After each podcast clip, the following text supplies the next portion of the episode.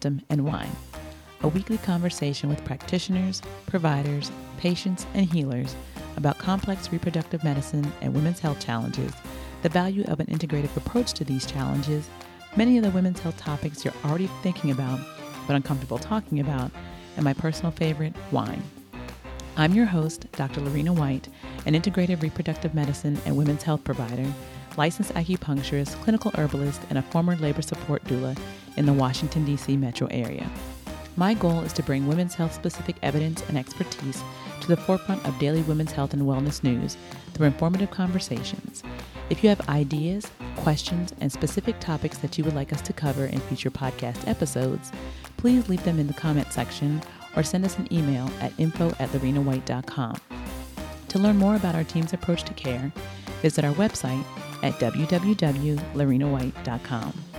As you enjoy the podcast, conversations, and wine time, remember to follow the podcast, leave a five star rating, and tap on the bell to make sure you never miss an episode. Let us know what is your favorite topic, who has been your favorite guest, and who would you like to hear from on the next pod. Most importantly, share the podcast and your favorite episode with a friend or colleague. Lastly, remember that this podcast is not designed to be a substitute for a bona fide relationship with a licensed or certified healthcare professional. Coming up, I talk with Kath Berry about the complexity of menopause and the role trauma plays in the smooth passage from perimenopause through menopause, the importance of a nuanced, tailored, and personalized treatment approach to health, wellness, and healing, and lastly, the engagement of a clinician or provider in the shepherding of a person through the therapeutic encounter. Let's join the conversation.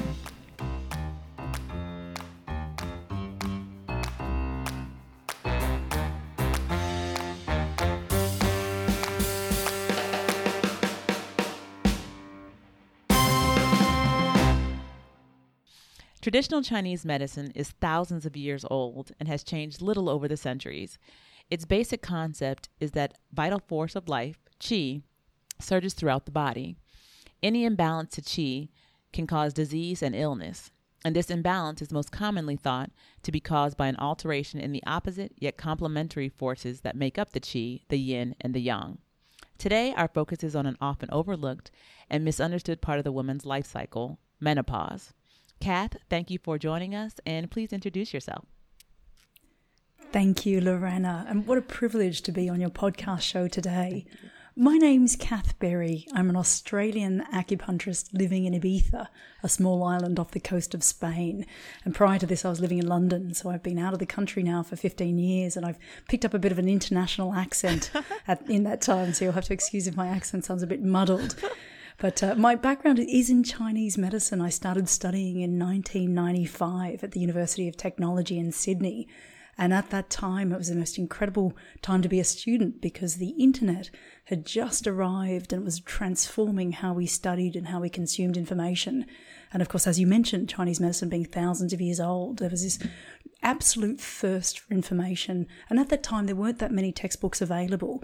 What we've really seen now in the last 30 years or so is this proliferation of specializing in Chinese medicine before it was a, a, system of medicine that we understood and then would apply to these different subsets of specialties. Right. And now what we're seeing is we've evolved so much that there's this incredible opportunity to really dive deep into different subject areas. And so the one that I'm most interested in today at this point in my career is in menopause and women's aging. Wonderful. So please share with us a little bit about how you became interested in the history, the philosophy, and the medicine components of TCM. Thank you. Well, I was really privileged in high school to be part of an experimental program in Australia teaching young students about Western philosophy. And so I'd studied philosophy as a high school subject for end of year for two years. And when we'd finished high school and I was looking at what university options are available, I was really interested in medicine. And when I opened up the university guidebook to look at what courses are available, acupuncture was one of the first that I read about. And it had been advertised as a combination of history, philosophy, and medicine. Wow. And I thought this this sounds incredible. This and and what was really wonderful is on the opening day there was a lecture by the university professor at the time who had said it was really important to understand what the course, the four years full time, would be about. And so this introductory lecture was really focused on the Tao and this concept of there being a path, the way. And as a little 18 year old, I thought, this is my path. Yeah. This is my calling. And it really resonated.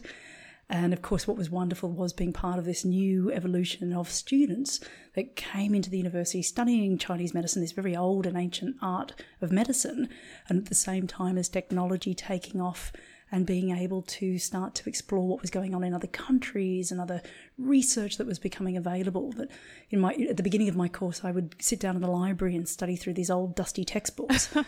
and, and, by the time I finished, we were sort of do, doing Google searches. Well, it was pre-Google, but we're doing searches to find um, databases of content. So I've always been really interested in in data ex- exploration and understanding, you know, really the bigger picture of medicine. Yeah, and I think integration and integrative hair care is that bigger picture and i think so often we're missing the point or we're not we're getting up to it but we're not getting that full integrative approach to care and it's almost like the integrative approach is you know outside of the norm where it needs to be you know the actual norm and, and one, one of the things I've loved seeing is I've loved seeing that Chinese medicine or traditional East Asian medicine was Yeah. so far on the outer, you know, when it first started 25, 30 years Right. ago.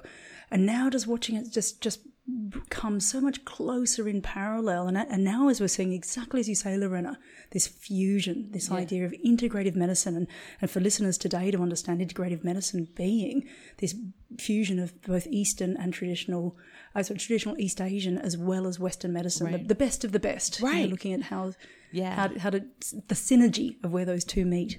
You're already one of my favorites because I say the word synergy almost every single day. and so when you say that, it's like, yes, it's the actual getting the best of both worlds for the betterment of the health, wellness, and healing of the individual. And so you mentioned, um, speaking of, you know, evidence based integration, what does that mean and how do you apply it to your clientele?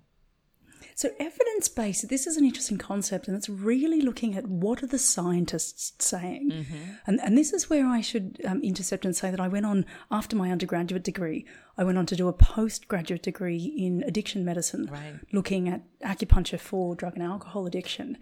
And part of the clinical trial that we were running, it was fascinating to sit in the seat of a clinician. And the role of a clinician is to take care of somebody and make sure that you do everything within your power that they get best possible outcomes. Right. And the role of a scientist is to measure why are those outcomes are occurring. And, and what I found is sitting between, it was virtually like wearing two hats. Yeah. Uh, my clinical hat was really making sure that you're, it was uh, magnifying all of the parts of treatment and care that would b- result in the patient getting the best possible result. Right.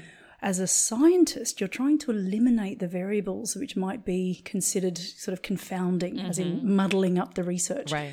So, so this this is where we sit, I guess, as a challenge, as evidence based. Really, is the, what scientists are saying around the treatments that we're doing, and and the best body of knowledge that we have is is a huge volume of people doing all the same treatments, which of course is what traditional Chinese and East Asian medicine is. Right. That the results really are spoken for in the general population, the community. You know, people listening today will know that this works mm-hmm. because of their own experiences or those of the people that they've spoken with. Yeah, and I think that is the evidence versus the scalable, repeatable, we do this the same way, the same time, using that as the only gauge for evidence based. And we're going to touch on that a little bit later, but I want to go back to, you know, how you began. You began using acupuncture um, and one of the modalities used, you know, to restore and regain balance as a treatment for drug and alcohol addiction. Talk to us more about this experience. It was again really fascinating and, and i had gone in i sort of you know having had acupuncture as my entire career from my in, my whole adult life Right. in my sort of late teens studying chinese medicine and what was going on socially around me and then and then looking at at the time there was a, a protocol called the nada ear acupuncture protocol coming out of new york which was really popular and we we're seeing some great results and so you know the idea of setting up a, uh, what we did in Australia was set up a clinical trial where the university students the final year students would go into a hospital rehab program and deliver acupuncture once a week to the inpatients there. And what was wonderful is if, you can imagine a group of people who, for a very long time, had been fairly dejected by the medical system. Yeah. That you know, people that were you know, anyone that ends up in a one month residential rehab program has sort of really come to a, a fairly cat- catastrophic part of their drug using career. Right. And so, uh, and this particular program is what was called a court diversion program and that was people were had been had been picked up by the judicial system, and they were given a choice of either going into jail or into a treatment program if they were suitable. Right. So we were dealing with a really complex group of people, and what was wonderful is going in with the final year acupuncture students, and the students got to see really complex medical conditions, and these patients got care and, and by that I mean they got listened to. Yeah. And they had students saying things like, How are you feeling? Or, you know, how are you sleeping? How's your digestion? All these wonderful tailored things which we know traditional Chinese East Asian medicine does. Right. Know, that acupuncturists are trained to go through a fairly rigorous a- assessment. Yeah. That assessment is a form of healing. Mm-hmm. You know, being given an opportunity to talk about you know all the different nuances that that make up our lives and our living. Right. So that that was a it was a fascinating program to be part of, and I, I just loved seeing the students form this relationship with the patients, and then these patients themselves responding so well to this treatment. And and I mentioned you know, we were talking about the evidence base where it becomes difficult to is to try and disentangle mm. is it because that the students were being kind and caring is it because that they were lying down and being treated well? Is it because we played nice music and it was a lovely Friday afternoon right. event? There, there, was all these what we would call sort of the confounding factors yeah. to a wonderful treatment experience. And as a clinician, we're trying to enhance those factors. Mm-hmm. As a scientist, you're trying to eliminate or minimize those. right. So it's it's that sort of push and pull between what happens in real life versus what happens perhaps in a in a laboratory trial, you know, or analytical setting. Right. And I think again to me, it just by definition, we're talking about compounding. We're talking about supporting, you know, factors, and they're in essence going against each other. But why not, you know, bringing those together? That is part of that therapeutic component that isn't necessarily measurable in numbers, but it's definitely measurable in outcomes. So, speak to us about the definition of a therapeutic alliance and its importance to the healing component of health and wellness. Hmm. So the therapeutic alliance, and you imagine the, the word, it, it really is this magic that happens between a patient and a practitioner yeah. when there's good rapport. Yes. And and that is where that there, there's this agreement or contract that's made between both that everybody is working for the best interest of the patient's best outcomes or right. best care. And so the therapeutic alliance is, again, it's, it's one of these things which forms where the patient and the practitioner are working together mm-hmm. to make sure that there's the best possible outcome. Right. And the reason why this becomes really critical more for complementary and alternative medicine or people in tra- traditional Chinese East Asian medicine is this is what we do exceptionally well. Yeah. And this is where doctors are often criticised. In Australia, I remember reading is that the majority, something like 90% of complaints against GPs mm-hmm. is not because of their clinical treatment, but because of the way they were communicating with their patients. Yeah.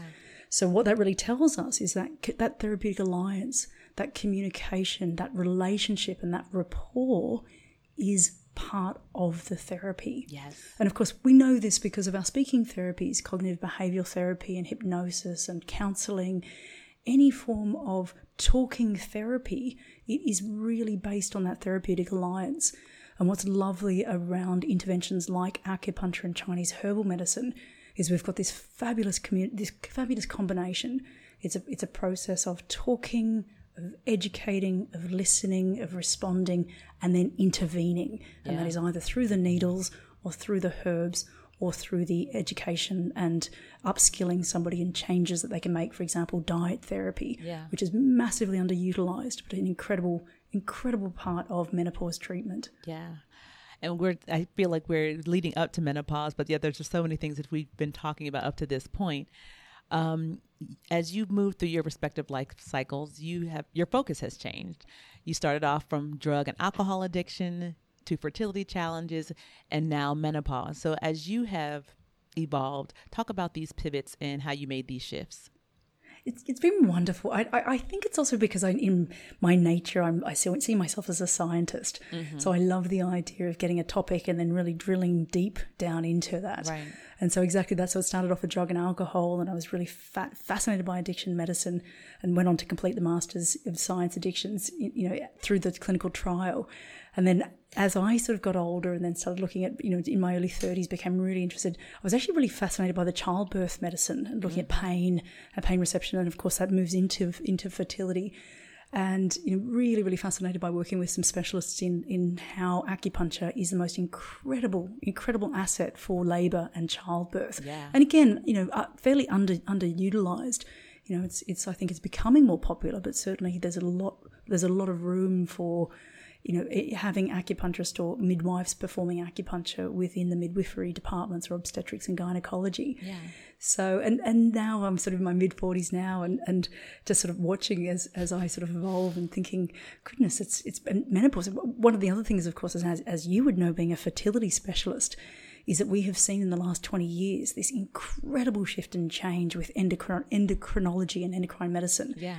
And so, as part of that, thinking, okay, if, if we now understand, you know, the female gynecology in a way we didn't even 15 years ago, you know, and that I find really exciting when we yeah. start looking at moving from fertility and into menopause as well. I mean, this is a wonderful question for you because, of course, you're with your specialist expertise, you know, just seeing the changes that you would have seen in your career and through your center. Absolutely. And I think that brings like a so such a nice kind of intersection in terms of the work that we do because today many women are getting pregnant or trying to conceive at much later times in life. And so what used to be you know age 35 was that you know advanced maternal age number. I'm seeing women who are like you know over well over 40 moving into what would previously be considered a perimenopausal stage. And they're still trying to conceive, trying to build their families because of, you know, how our lives have evolved over time. So I love your unique approach about, you know, automatically using and treating preventatively um, menopause at age 40 simultaneously. And I like that aspect of, you know, nurturing menopause. Um, that you know preventive component as a simultaneous treatment for fertility challenges. So, can you speak to that and how this addresses not only the life cycle, but also the different components for ameliorating and almost diminishing um, menopausal s- syndrome symptoms. Indeed. And, and, you've hit it on the head, Lorena, with the word preventative. And I would urge anybody listening today that the, it really needs to start now. And what I mean by that is that often you know, we see fertility um, and around, you know, as you say the mid 30s, mm-hmm.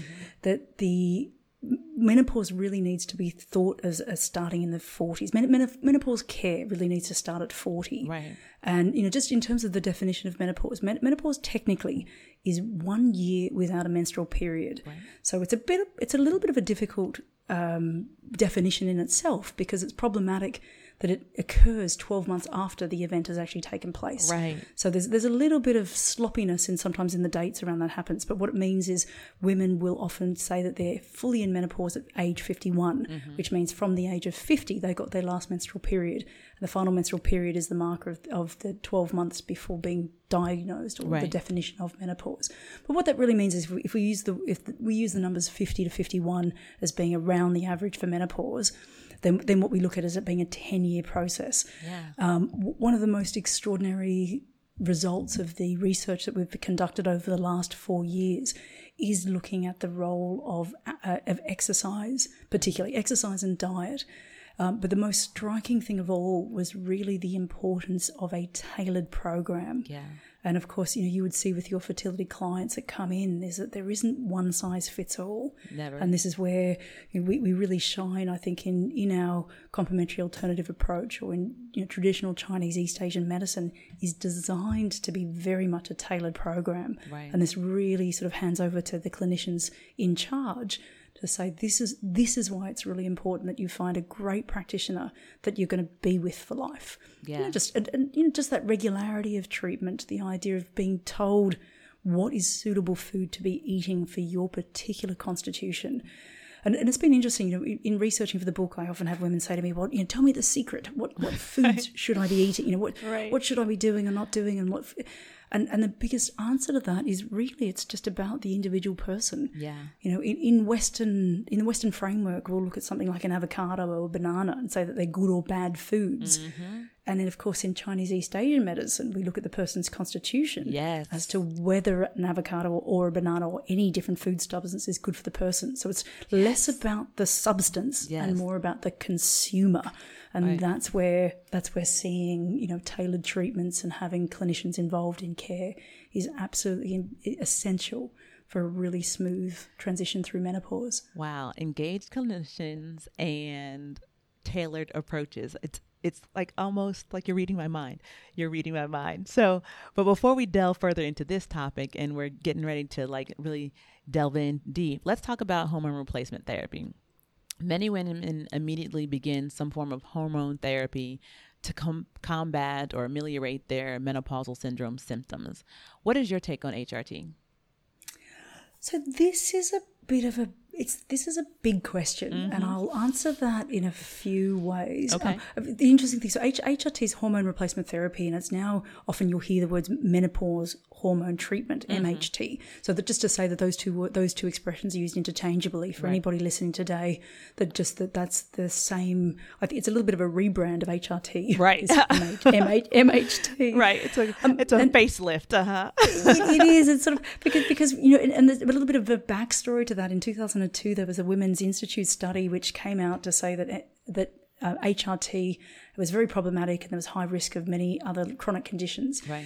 And what's happened since then is that particular research study has been pulled apart and that the evidence for that was fairly weak.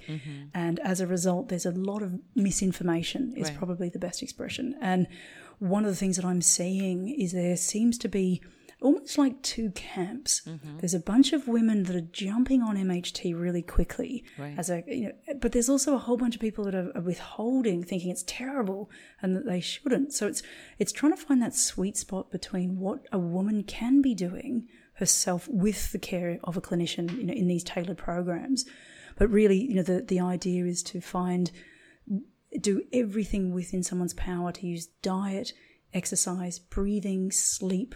Sex is a great form of medicine. Yes. So ha- having all these different, you're having a really, really composite program in place, and then looking at the symptoms, of, and, and then if the symptoms become to a point where they are becoming problematic, that's when seeing a prescribing doctor might be really beneficial. Right. But it's it's again, there are so many uh, aspects of hormonal change and imbalance that can be addressed through things like acupuncture, herbal medicine, diet, and lifestyle choices. Right. And that's what we're really encouraging women is, you know, the, the purpose really of the book and the research we've done is to give women the best possible information to make really great choices. Right. And of course, MHT might be one of those choices, but just to make sure that they're aware that there's lots of other options before moving to that as the first step. Yeah. And I think this kind of ties back to what we were just previously talking about is that preventative approach. And even as one is trying to conceive, that is still simultaneously whether that aspect, you know, goes through to full fruition, you're still preparing yourself for the inevitable, which is eventually menopause and you're already preparing yourself because you're strengthening your you know your whole system in preparation for a, a life cycle change.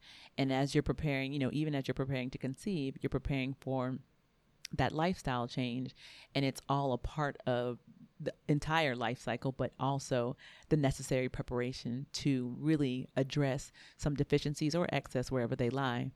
But it's that still that whole person approach to care.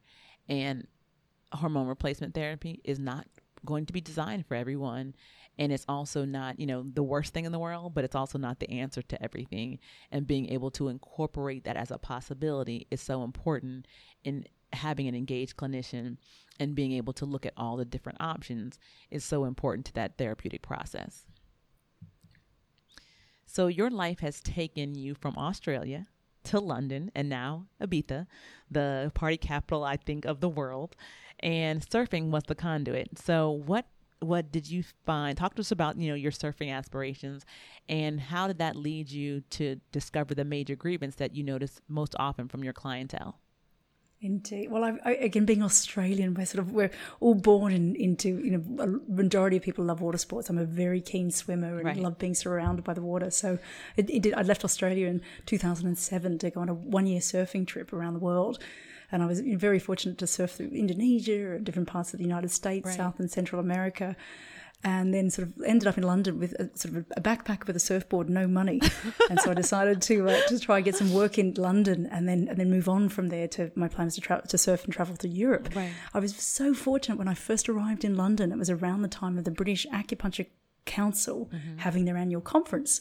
And so I went along to the to this sort of this acupuncture gathering, and I had um, it was oh I was so celebrity star tr- struck because there was Giovanni Maciocia and Peter Deadman and all these people, Julian Scott, all these people that I'd only ever heard about Right. from the you know tens of Textbooks. thousands kilometers Right. away in Australia. Right. And so, so I sort of felt it was sort of like being in like acupuncture candyland. Mm-hmm. Um, so, uh, so the people I've name dropped to anybody who's not an acupuncturist listening today, these are the sort of founders of Chinese medicine. Yeah, they're the in kings West, and you know. queens. Yeah, definitely the kings, so. yeah, that's right, the kings and queens, and they and they had you know Chinese medicine itself has really only sort of been in our Western country, culture so since the 1970s. Right. So it's sort of you know 40 to 50 years old. It's really fairly young Mm-hmm. as a profession. You know this this concept we're talking about integrative medicine. So you know for, for me sort of being in this uh, immersed in these people and. So I, I was very fortunate to start working with the publishing company, the Journal of Chinese Medicine in, in London, and and I was involved in running education programs, bringing guest guest speakers from around the world Right. to do talks in London. And then, so when I moved to Spain, I, I was really fortunate to maintain great ties with these people and set up online training with, all these wonderful experts um, in in their leadership roles. So, so this is, you know, back ten years ago, fifteen years ago, before webinars had really taken off. Right. And my real interest was bringing these experts to my colleagues in Australia, thinking, wow, the technology I'd mentioned, you know, I was so excited by the internet and so excited by technology. And of course, today's podcast, I mean, how wonderful that people from all over the world can learn from Dr. Lorena White. You know, it's this incredible experience to be able to broadcast into people's homes or cars or offices. So, you know, again, we we today are celebrating the benefits of that technology. Right. And of course, I'm sitting on this little tiny island off the coast of Spain. I'm floating. I always I say to people, I feel like I'm living on a cruise ship. Ah. You know, it's this tiny island. Our, our resting is about hundred thousand people. Wow. And in the summertime, that swells to three to five million. Oh my gosh. So we, we really are this sort of mecca of the boating community, the clubbing, the drugs, and the whole everything. Mm-hmm. Right. Everything comes. Everyone comes to Ibiza at some stage. yeah. So one of the things, you know, I mentioned the clubs and the drugs, and that is a big part of the island culture here. And your question about the grievance that I was seeing from my patients. I run a very small practice here on the island, and I about five years ago started noticing I, I was seeing a lot of women in their mid forties or in their sort of perimenopause or going into menopause. And they were coming in and saying to me things like, you know, I've, I went out last night and I, you know, I, I drank and took cocaine and, and I'm really suffering. I'm really suffering the effects of, uh, of lifestyle, you know, of things that used to bring me pleasure. Right. And so sex, sex and drugs were basically their biggest complaint. Right. I think, you know, that, so lost interest in sex. So I, I heard so many times the expression dead from the waist down. That was alarming. This, this uh, word for word, dead from the waist down. Wow. And, th- and then the second one is that the recovery from alcohol and other drugs was really, really slow. That it was sort of it, it- disproportionate to the fun that women were having. You know, Right. So previously going clubbing and drinking and drugs and it all being part of this fun lifestyle and Yeah. realizing that they weren't in a I guess, in an, a, a chemical, endocrinological position to be able to withstand that anymore. Right. So, so at that time, I started looking into. I was really interested in, in you know having come from a drug and alcohol background, really interested in in what is the effect of cocaine and menopause. What are we seeing with hallucinogens? How does menopause being affected by cannabis and alcohol Right. and all these other other drugs? And so that was really where my exploration started. And came up completely stumps. There's really not much. There's really not much research in that particular area Right. at all. And then I segued into looking at Chinese medicine and saying, okay, what can we offer these women? What, where is the this body of knowledge Right. that I can draw on? And at the time it didn't exist. Yeah. it was really quite it was quite extraordinary, particularly because I had been following the fertility medicine movement, Mm-hmm. and and you know again you know things like the Abdomonia Centre at the forefront of being able to offer integrative care for fertility. I mean, it's phenomenal to think that places like your centre operate. Yeah. Because Thank again, you. you. know, when I when I started 25 years ago, it was we were sort of so on the fringe. It wasn't, it, you know, we wouldn't have imagined so quickly Right. Having such a being at the forefront so quickly. And I and, and so really, I, I would love to see menopause centres in the same way. Wow, yeah. Or you know, or, or, you know, menopause menopause being treated in the same way. Of this Right. absolute, you know, as you say, with your team, you've got this you know incredible network of people that all come together to offer offer specialised care. I'm thinking if we we've done that so well in fertility, Yeah. you know, we're really we're seeing the results. We're seeing women being happy. We're seeing, as you've said, you know, getting these successful pregnancies much later than what was once even considered possible. Right. So theref- therefore, that's really a positive message to women to say that this is this these hubs, these centres are really where the best possible care takes place. Oh, I love that. I love that. I want to have you to broadcast that aspect all across everywhere, uh, because that's truly how we feel. Um, this we are the you know, epicenters of truly whole person, you know, care, and that approach is irreplaceable. And it, while it hasn't taken you know root all over the place, you know, those who have you know embodied it and taken it in and really use it in their approach to health, wellness, and healing that is the evidence. And that's what keeps us you know coming back and going to work every day because we're seeing the results. And so as you kind of continue to have these interactions tell us about the master class on menopause that sprouted from all these different uh, anecdotal stories and these conversations that you were having with your clientele Mm, again, as I mentioned, I was so fortunate. Can you imagine sitting on this tiny island and thinking, hang on a minute, I need to learn this. You know, where mm. should I go? And I had sort of on my Rolodex these experts who I'd met in London 10 years previous. So I sort of started contacting them one by one and said, listen, I'm really keen. I'm keen to learn about menopause. And I'm, I, I can't be the only acupuncturist in the world wanting to find out more about this subject. So, you know, you know, and I, I approached all these different experts. There were 10 experts who I approached for running webinars and, and part of this masterclass to really sort of cherry pick and, and extract from them the, the, the their their guides, their sort of their advice, their mentoring, their clinical experience. And these again, as mentioned, the people who who'd set up the colleges, they've written the textbooks, they've done the clinical trials. You know, I really made a point of getting people who I felt were the the leaders who would have the right answers. Right. And so we, we did this in 2018, and we you know it was over over the course of 12 months. I interviewed all, all of the different clinicians and had their expertise compiled into this 24 hours of content. And then off the back of that, a colleague and I sat down one day and we said, "This is really valuable." And we we actually wrote uh, notes from each one. So we sort of had this Right. sort of you know uh, uh, PDF documents from each of the webinars and the sort of the tips and the top strategies and from that, we looked at these documents and thought, well, we should just quick, quickly muddle this into a book. Right. You know, there's really there's really good content there, and we, we'll just make it 12 chapters. We'll you know we'll punch it out in six months' time. There'll be this fabulous textbook on menopause. Right. And of course, you know, four and a half years later, and it's, it's now 42 chapters. Yeah. We realise that you know we sort of like, wow, this is really. And part of the challenge, Lorena, and this this we sat there many times. First, we, we would call it the War and Peace of Menopause. Uh huh. We sat Yes. there thinking we are writing this, this, this thing that really felt like it had no ending. But also part of the challenge is to try and draw the line as where does it, where does menopause stop and it just be considered part of the aging process? Yeah.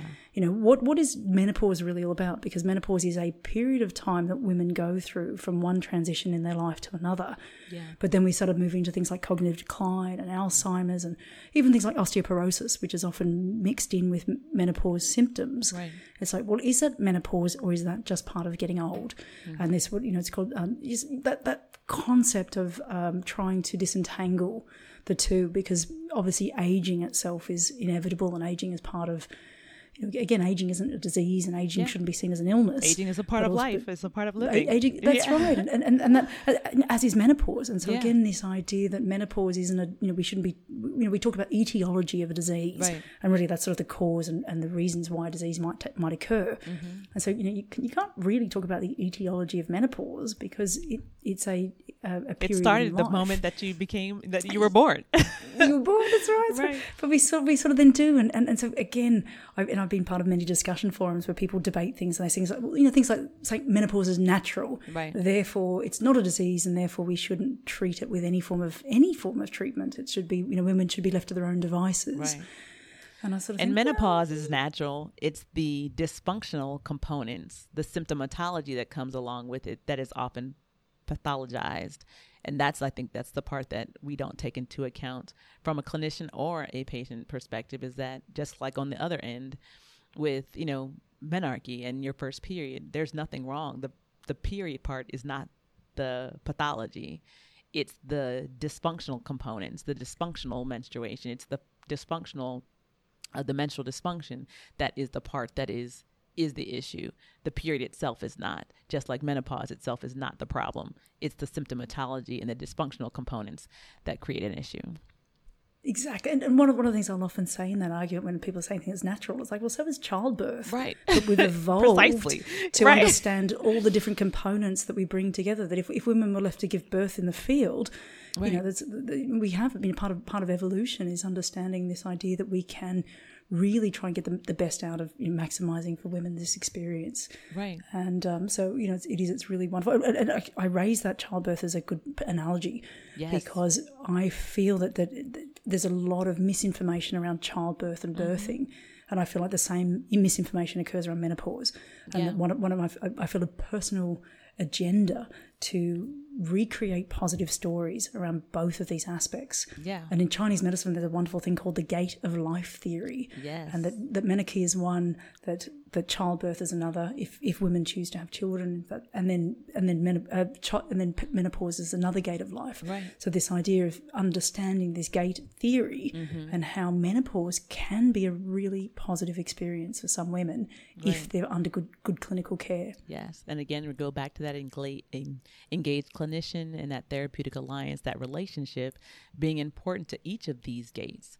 Because at each one of these times, it can be over medicalized, over instrumentation, um, and then over pathologized. And each one of those gates, as we pass through, are going to be setting us up for that next gate. And how are we passing through each of those gates is going to determine pretty much our course of life throughout that entire life cycle. And then we get to menopause, and that's that last gate. And it's accumulation of how we pass through the other two gates. And I think, again, we don't look at it from day one from that perspective, but each one is building and laying the foundation for the next. Indeed, it is, it is such a wonderful opportunity for change. There's wonderful Yeah. uh, expert, uh, Dr. Julian Scott, who's a pediatric expert, and he talks about menopause being an opportunity to throw out illnesses Yeah. that a person might have had either from child childhood into adulthood. Yeah. Well, then, and then this is this this gate, this opportunity to you know asthma and eczema and all these conditions that in fact this is the time. This is sort of a window of time to really optimize health. Yeah. And so for some women, I've got, I've got this wonderful client of mine who's 80, and she just talks about how for her the menopause was this incredibly liberating experience. And she mm. said even her, she said she went through this sort of personality shift where she used to be angry and upset a lot of the time, and she just became this. This sort of you know the, the a rising phoenix, which I think is such a wonderful image. Yeah. Yeah, right. You know, rising from the ashes. That's that's a beautiful analogy. I love that. And so going back to the book, Menopause, a comprehensive guide for practitioners, will be released in October in ebook form. If I'm, if I correct me if I'm wrong, and this text is going to be geared toward practic- practitioners. So, what is its overall focus? And talk to us about some of the key chapters that were specifically designed not just for the treating of menopause, but how that's going to incorporate the integrative approach to care. Indeed. Look, one of the exciting, I mentioned it started off as these 12 modules and then it kept evolving. So it's now Right. 42 chapters. We've got eight sections. And the, and the focus really was to upskill clinicians Right. that I imagined, you know, a little bit like my own personal journey of going, I'm really curious. I've got these clients coming in. I'm not sure what I should be doing for, to help these people. So we, we really looked at trying to make it as practical as possible. And what I did is I, I tried to mirror my own experience in my practice. And that is that I, when I have a client come in, I take a book off my shelf and I flick to the pages and I say, this is what I think is going on for you. And see, see here, these are the points that I'm using and this is the channel and this is the pathway and this explains all your symptoms. And so I, I you know, we designed a book to try and make it a very much a clinical resource so that, practi- so that practitioners can use it as an education tool for their patients.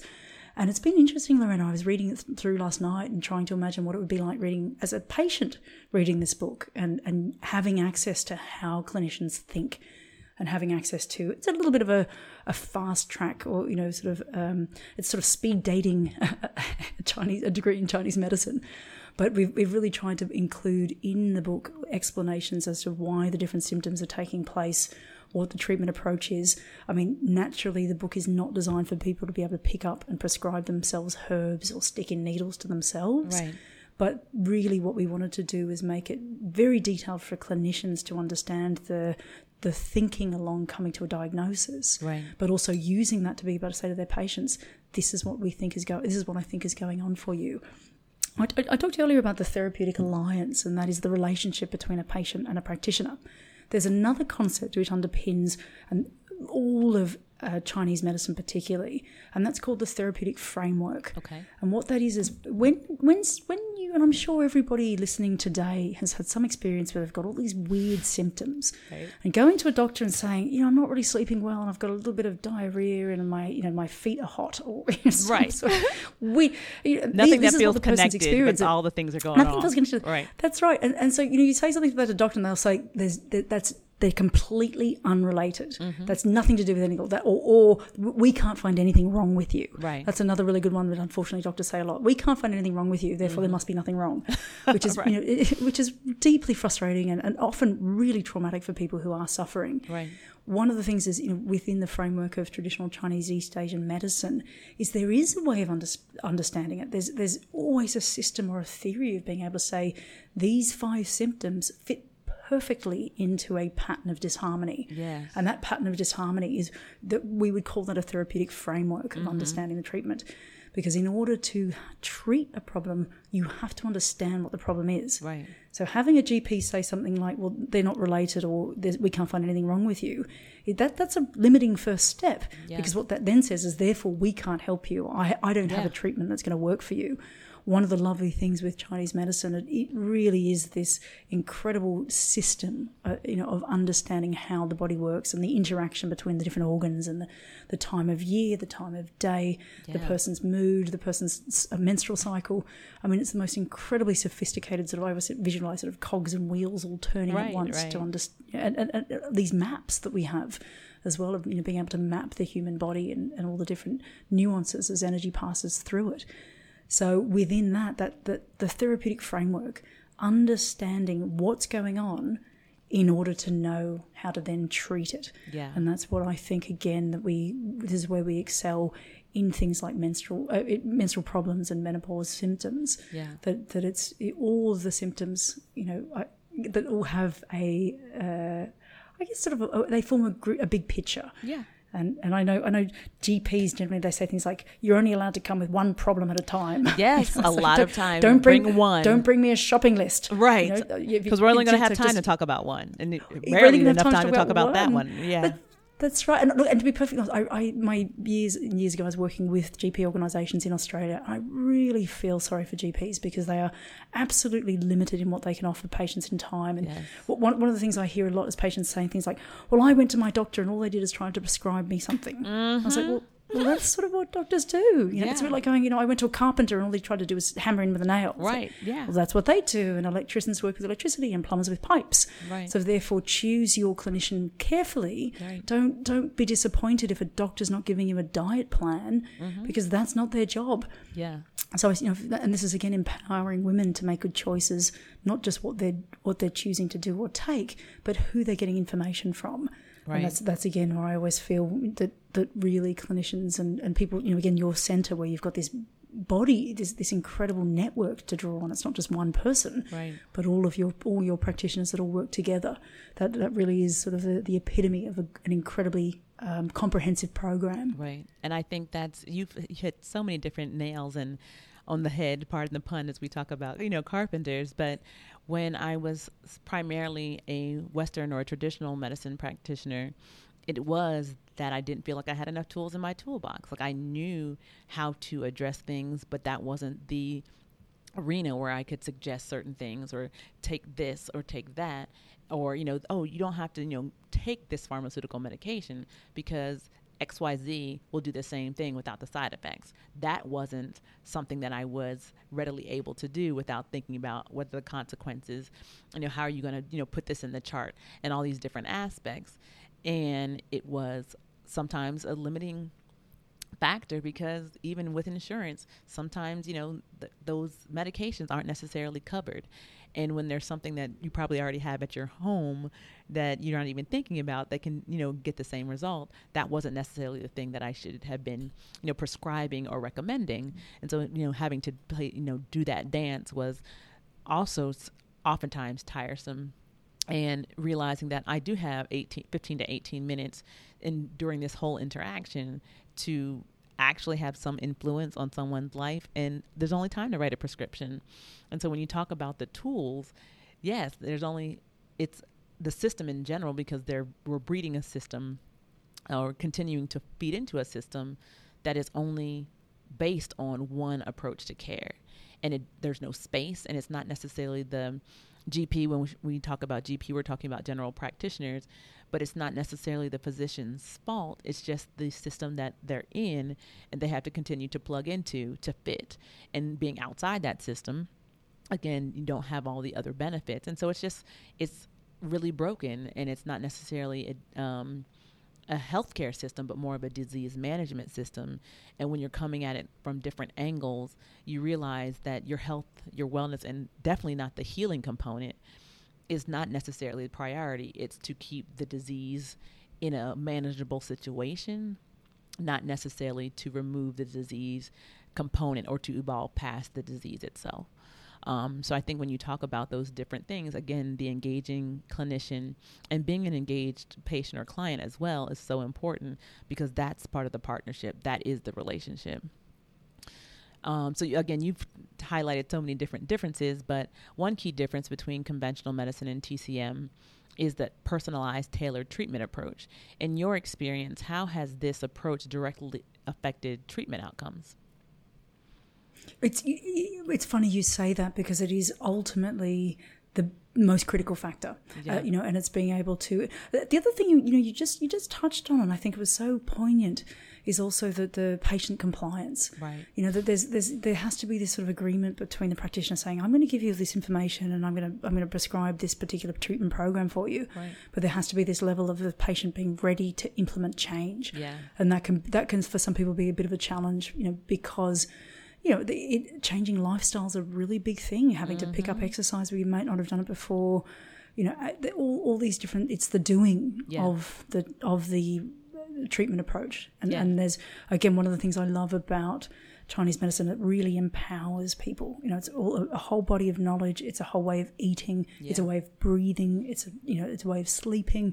So there's, there's this, there's this aspect of it. It's giving patients the information they need to go home or yeah. go to work or drive or do the things that has to be done. Yeah. But that, that really the best outcomes are achieved when people are super motivated, they're on board and they're really compliant and you know again i think for some people that's can, that can be really challenging. Yeah. You know you have to, you have to be really ready to do the work yeah and, and readiness it does is, take work. Yeah readiness is a lot of things that you know one of the things that we don't talk about because people come in and they're so used to the give me a pill give me a this or give me a that and then i'll be better or that symptom will go away but we still haven't addressed how why you had that symptom in the first place. And that symptom just didn't maybe you became aware of it yesterday but it's been in evolution probably for weeks, potentially years, and depending on what it is, decades, whether you've been ignoring it or just it hasn't been, you know, brought to your attention. And I think a lot of times, you know, people come in wanting to be fixed, I say in air quotes, but they're not ready for that healing aspect. And that healing aspect is never going to come overnight because whatever disease process didn't happen overnight either and they're not really ready to give up the thing that made them sick and not necessarily a taking away but giving up sloth in terms of like okay now you ne- instead of being a sloth you have to engage your body in movement not necessarily exercise but you have to move differently. That's giving up sloth. And sometimes it's on the other end where yeah you got to give up popcorn because corn is not your friend. So it's on both sides of that equation of what are you are you willing to give up in order to be an active and engaged participant in your own healing process so uh, we rarely discuss the role of trauma in regards to an individual's menopausal symptoms and the overall menopause stage of the life cycle. So, how do you feel trauma affects the part of this part of the life cycle?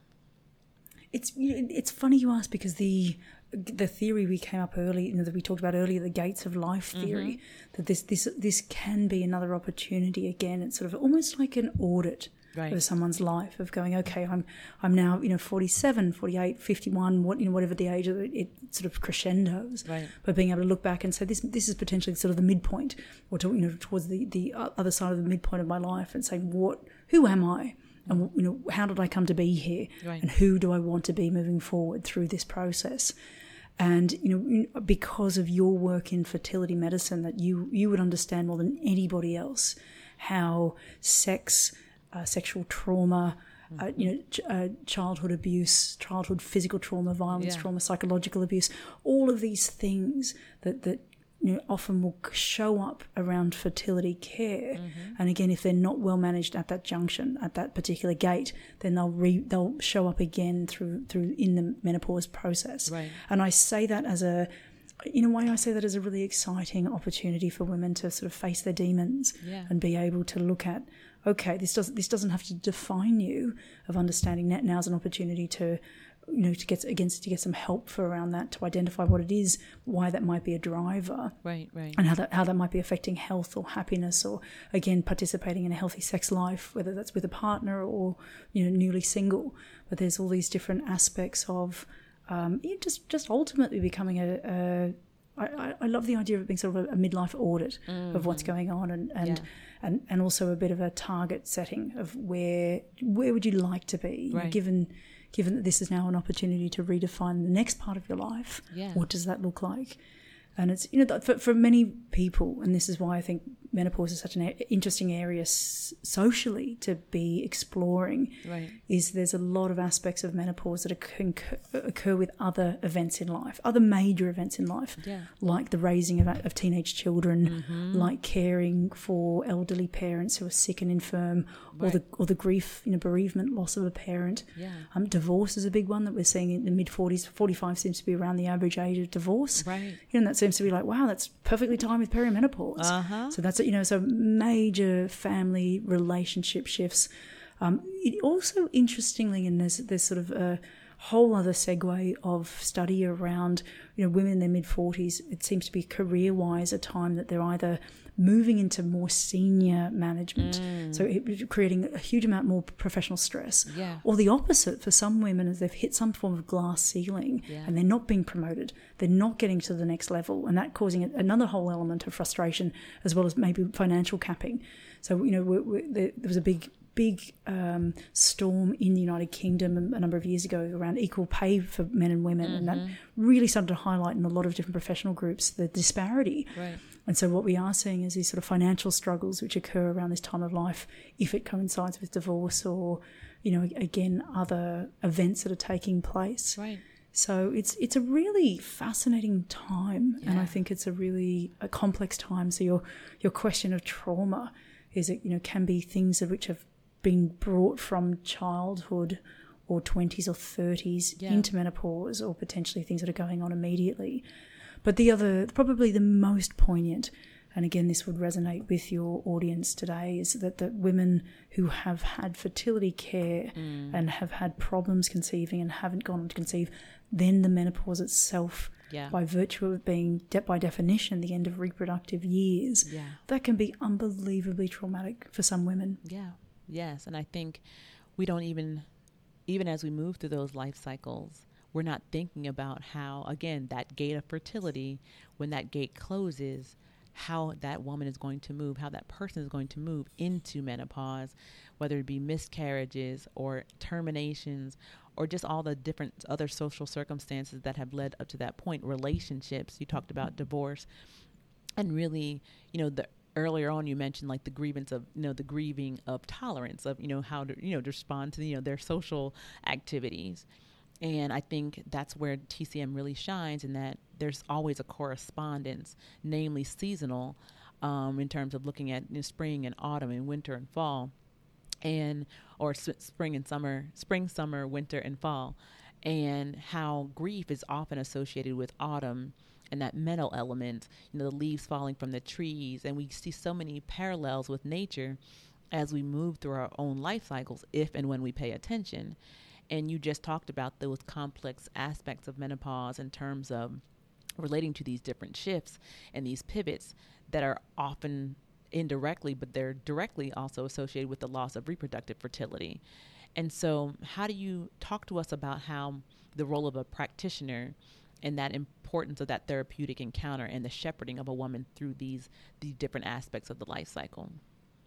And I, I, think you're right. And what, what's wonderful, and I'll just very quickly take your listeners on that journey sure. through what's the, called the five element life cycle. So it starts with the wood and this spring energy, and, and wood is very much sort of a toddler, and they're incredibly expansive and fiery nature. Right. And then I love it moves into the fire element, and this is our adolescents who are in love and they're passionate and they're deeply political and they're so the fire element itself comes with all these fiery, a fiery time in life, yeah. that sort of teens to late teens, and then we move into the earth, which is more into settling down mm-hmm. and into mm-hmm. potentially having a family, being professionally more productive, and often, often more stationary. Right. So you know the earthing as a, and then metal, and this is this, this is the stage that we're talking about with today, Lorena. The the metal element as mm-hmm. being sort of more moving in, into the you know, at the autumn of someone's life. Yeah. And then the final one is water, and water being sort of towards the, the very end of life. It's, you know, yeah. that last stage of the aging process.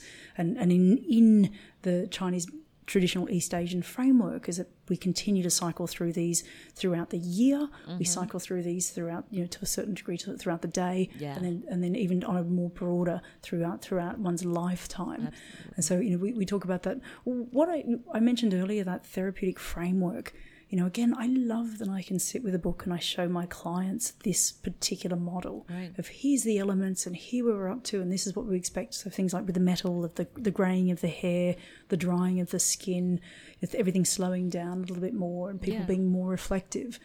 And so, and what's also really lovely about this, again, women who transition well through menopause, mm-hmm. they, and I love the metal because they become so solid. Yeah. There's this aspect of, of you know, women that do well become super powerful. Right. They become really authentic. They find their voice. Yeah. Know, they find that their, their true self outside of being a mother or being a carer or being a you know a, a wife or, or a, a, partner to another person. Right. So this idea of menopause being actually quite a wonderful time of shedding all of those earthing things and actually rising again into one's individuality and and, and I love it. You know, you see these yeah. women that are just like, oh. I was going to swear for a moment. no, you're allowed. You're allowed. Go oh, ahead. fuck it. I'm, you know, like I can do what I, I've got to. Yeah. these women that just go, I've, I'm, I've got to a certain age. I don't care what people think right. anymore. And I'm like, I love you. I want to be just like you. Right. You know, these yeah. women, they're so, they're so themselves. And they and, and this is you know we see now younger women in society and they're being pulled in all the different directions of right. how they have to look and feel and respond in social media and all sorts of influences and there's this there's this wonderful emergence through all of that right. of like this is who I am mm-hmm. and this is where I'm going and this is my purpose in life. Yeah. And in, in Chinese medicine, there's this wonderful theory. It's, it's called Jing, mm-hmm. and Jing can be translated to essence. And, and right. Jing again is what we see, you would work with a lot with your patients with their fertility is their Jing and their essence and their ability to re, re, um, to conceive. Yeah. And what we're seeing, Jing, women lose a lot of Jing every time they have a menstrual cycle. Mm-hmm. But Jing, which is why women can be depleted, and you might look at something like anemia as a Western diagnosis of that right. Jing depletion. And so, one of the things that we sort of, there's a theory in Chinese medicine that women do become powerful because yes. by not having a menstrual cycle every month, that all that jing is repurposed. Mm-hmm. All that essential goodness becomes part of their life force. And that's a really powerful force not to be reckoned with. Yeah. And, you know, again, we're seeing our, our female politicians and our female leaders in society and just, you know, these incredibly inspirational women that are steadfast right and that that's that that's they've managed to harness their jing and really really move into this wonderful leadership role in our communities. Yeah, I love how you have you know, bringing this on, you know, ending on a high note, talking about this concept of power and walking into using, utilizing menopause to rediscover and walk into that female expression of power. And I think oftentimes, societally, women's sexual power is often most valued or the most valued in her youth the, her younger ages. And as women get older and this sexual power kind of diminishes or wanes based on societal norms, um, she has a tendency to become invisible or, you know, as she loses her youth and use, loses her sexual prowess and her sexual power, she can't use, no longer use that as a form of currency. How do you see that playing out clinically as well as socially? What, what I love, you know, today's podcast started with your introduction about Chinese medicine being the complementary forces of qi and yin and yang. Yeah. And so, you know, when we look at yin, we look at the moon, we look at this this sort of very nourishing, cooling energy. And when you look at yang energy, it's this vibrancy, it's the sunshine, it's radiance. Yeah. And so, and, and qi being the concept of energy, which we could directly translate into some form of power as well. Mm-hmm. And so, one, one of the things that I, I look at as that women at the early part of their life are very much in this yin aspect of their life, and, and you know, just sort of um, trying to, example, you know, hold families together and to move right. in society in a way that they're included. One of the lovely things, again, is what we're sort of seeing as this yin might sort of start to move, is women become much more in their yang energy, in this yeah. sort of hot, you know, powerful you know, it really is. I mean, menopause really is a hot condition, mm-hmm. and I and I, I, sort of do see that that is this rising yang energy. Right. So you know, the your question about power in society is one of the things I feel strongly is that that women women have power in different ways to men is that you know, men, I think, you know, I spend a lot of time listening to podcasts where men are encouraged to become leaders and become very vocal and sort of pivot themselves at the at the top of the of, you know top of the empire, so to speak. Whereas one of the things that women do really well is they become, they're very inclusive in yeah. the way they operate into network, into this sort of tribal way of working together.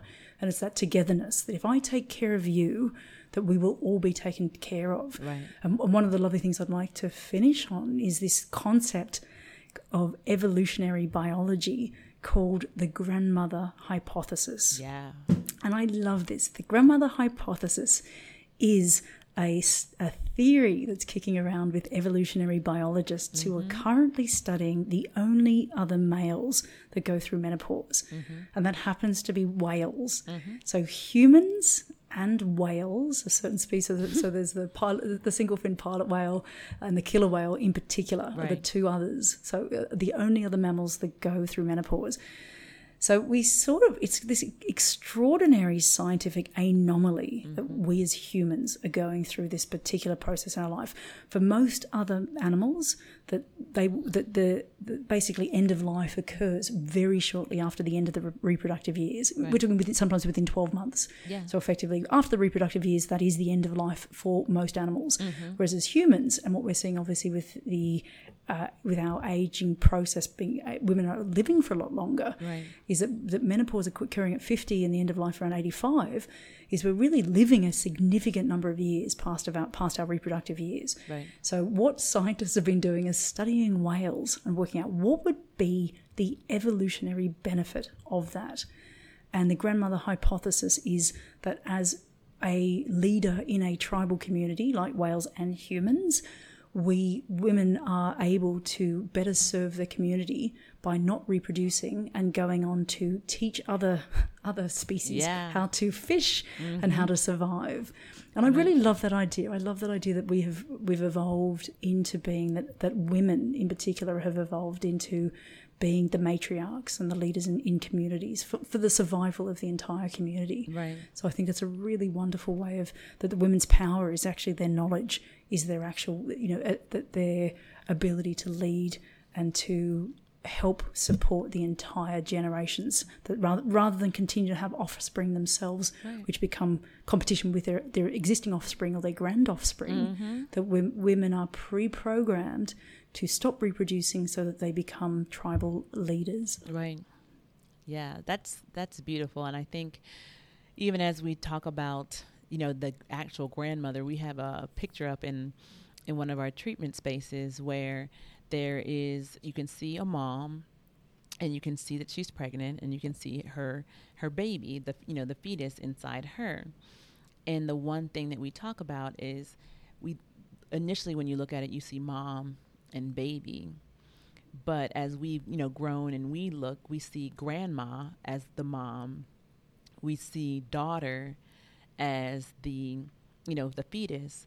But inside that fetus is also the eggs of the grandchild and really being able to see all three of those components in one picture speaks to again all of those different life uh, gates of life those life cycles all encapsulated because your grandmother you were in your grandmother with we were each in our grandmother before we even knew it because those eggs that were in your mom were in her body you know as she's growing and so i just think that's such a you know a powerful image but also one of those you know not just the picture itself but how and what that translates into as the life cycles evolve and even as we evolve over generations and what that means for our own you know health wellness and healing and so I think, um, besides your upcoming book, I think we're coming to the end. Are there any additional resources you recommend for those wanting to delve more into the treatment of menopause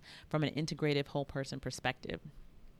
Well, well, this is the point which I'd encourage anybody listening today to reach out and find their local acupuncturist or Chinese herbalist or nutritionist, dietitian. You know, really sort of shop around and find a good match of a good clinician that's going to match your framework, right. but also what you're interested in. Because I would say that the best resources we have in our communities are the clinicians that are already doing this care. Okay. So it's really, you know, and, and again, it's just so wonderful because that that relationship, as we mentioned right back at the beginning, that relationship the therapeutic framework for understanding what's going on, and then, of course, a, tra- a, tailored treatment plan really is the best way to get the most out of this. You know, I caution anybody looking on the internet saying, you know, what sh- food should I be eating, or mm-hmm. what, you know, mm-hmm. what should I be doing? Because again, that, that goes back to that different model. It's not the food; it's the person. Yeah. So therefore, that's that's where a clinician can come in, and your use of the word shepherding somebody into the right, making sure that they've ended up in the right sort of treatment program, right. rather than you know rather rather than just pull, pulling odgepodge bits and pieces together right. that having having a, a, just just having a map having a really good map to be able to navigate this new terrain wonderful and last but not least any parting words of wisdom for our listeners I, I, I would really encourage anyone to start now. Mm-hmm. So again, regardless of whatever age you're at, it's the you know, when, when I say start now, for me, for me the biggest thing was actually exercise. I, I was really shocked by how exercise unanimously was the thing which came as the number one for preventing all sorts of illnesses. Right. So, you know, and, and one of the things I would always say to women is to find something that you love and do lots of it. Yes. so, ex- ex- exercise doesn't have to be sort of putting on lycra and going to a gym class and right. rolling a mat out. It doesn't have to be, you know, it, doesn't have to be a formal, you know, gym membership. It, right. it, it, really can be, it can be dancing, you know, taking yes. a dog for a walk, swimming, whatever it is, but, you know, really finding movement is it was probably the most striking result of the of all the research that I've done mm-hmm. is how we are we are programmed to be moving, and, and, this lovely expression I came across: motion is lotion. Yes. That the, that where, illness occurs is when we're stationary for too long, right. and when we, sit, we become sedentary. And you're, you know, but you you raise that wonderful point about being a sloth. you know, it's having to having to sort of unsloth yourself. Yeah. Um, you know, interesting for some women, it's the opposite. It's actually you know, if you're doing too much, it's having to settle down. Yeah. I, I spend I, I seem to spend my entire working life telling people that they should be doing more movement or less of something. Yes, uh-huh. yeah. Is it more of this or less of that? Well, I think that's so the that, dichotomy. That it's either excess or deficiency. And the we have and a yang. hard time finding that balance, that middle ground, because we're either excessively doing something and neglecting something else, or on the other end of the spectrum, completely neglecting something when we should be engaging more in something else and finding that balance all throughout our lives all throughout our days all throughout you know our years. It's you know it's challenging especially because we're getting so many external you know stimulation you know external stimuli as a part of our daily life. And you know the messaging like you mentioned are so inconsistent from you know the, in the morning to the afternoon you know there are different recommendations. So i think it's really like you said trying to find and really working and being intentional about finding that engaged clinician who is going to treat you as an individual and not just the compilation of symptoms, but really looking at you as an individual who has symptoms and how that you know that treatment framework is going to best address those constellation of symptoms. Yeah. It's been a pleasure, Kath. You've been wonderful, and I just, I'm. This was just such a blessing for me. Just reiterating again that they're practitioners who are doing the work, who understand, and are really, you know, advocating and leading the charge in the synergy of integrative reproductive medicine and women's health all across the life cycle. So, thank you so much. Excellent, and thank you, Dr. Lorena White. I really, it's it's wonderful that the Eudaimonia Centre can sort of represent the best practice in this sort of medicine. And again, 25 years ago when I first started, I, you know, to imagine that centres like yours existed would be just incredible. So thank you again for the work that you do. Thank you so much. Thanks for joining Women's Health, Wisdom, and Wine. We really hope you enjoyed our conversation today. Think about one gem you can take away from this episode and apply it to your own life. Also, remember to follow us, review us, and give us five stars. Till we meet again, remember, nourish your flourish.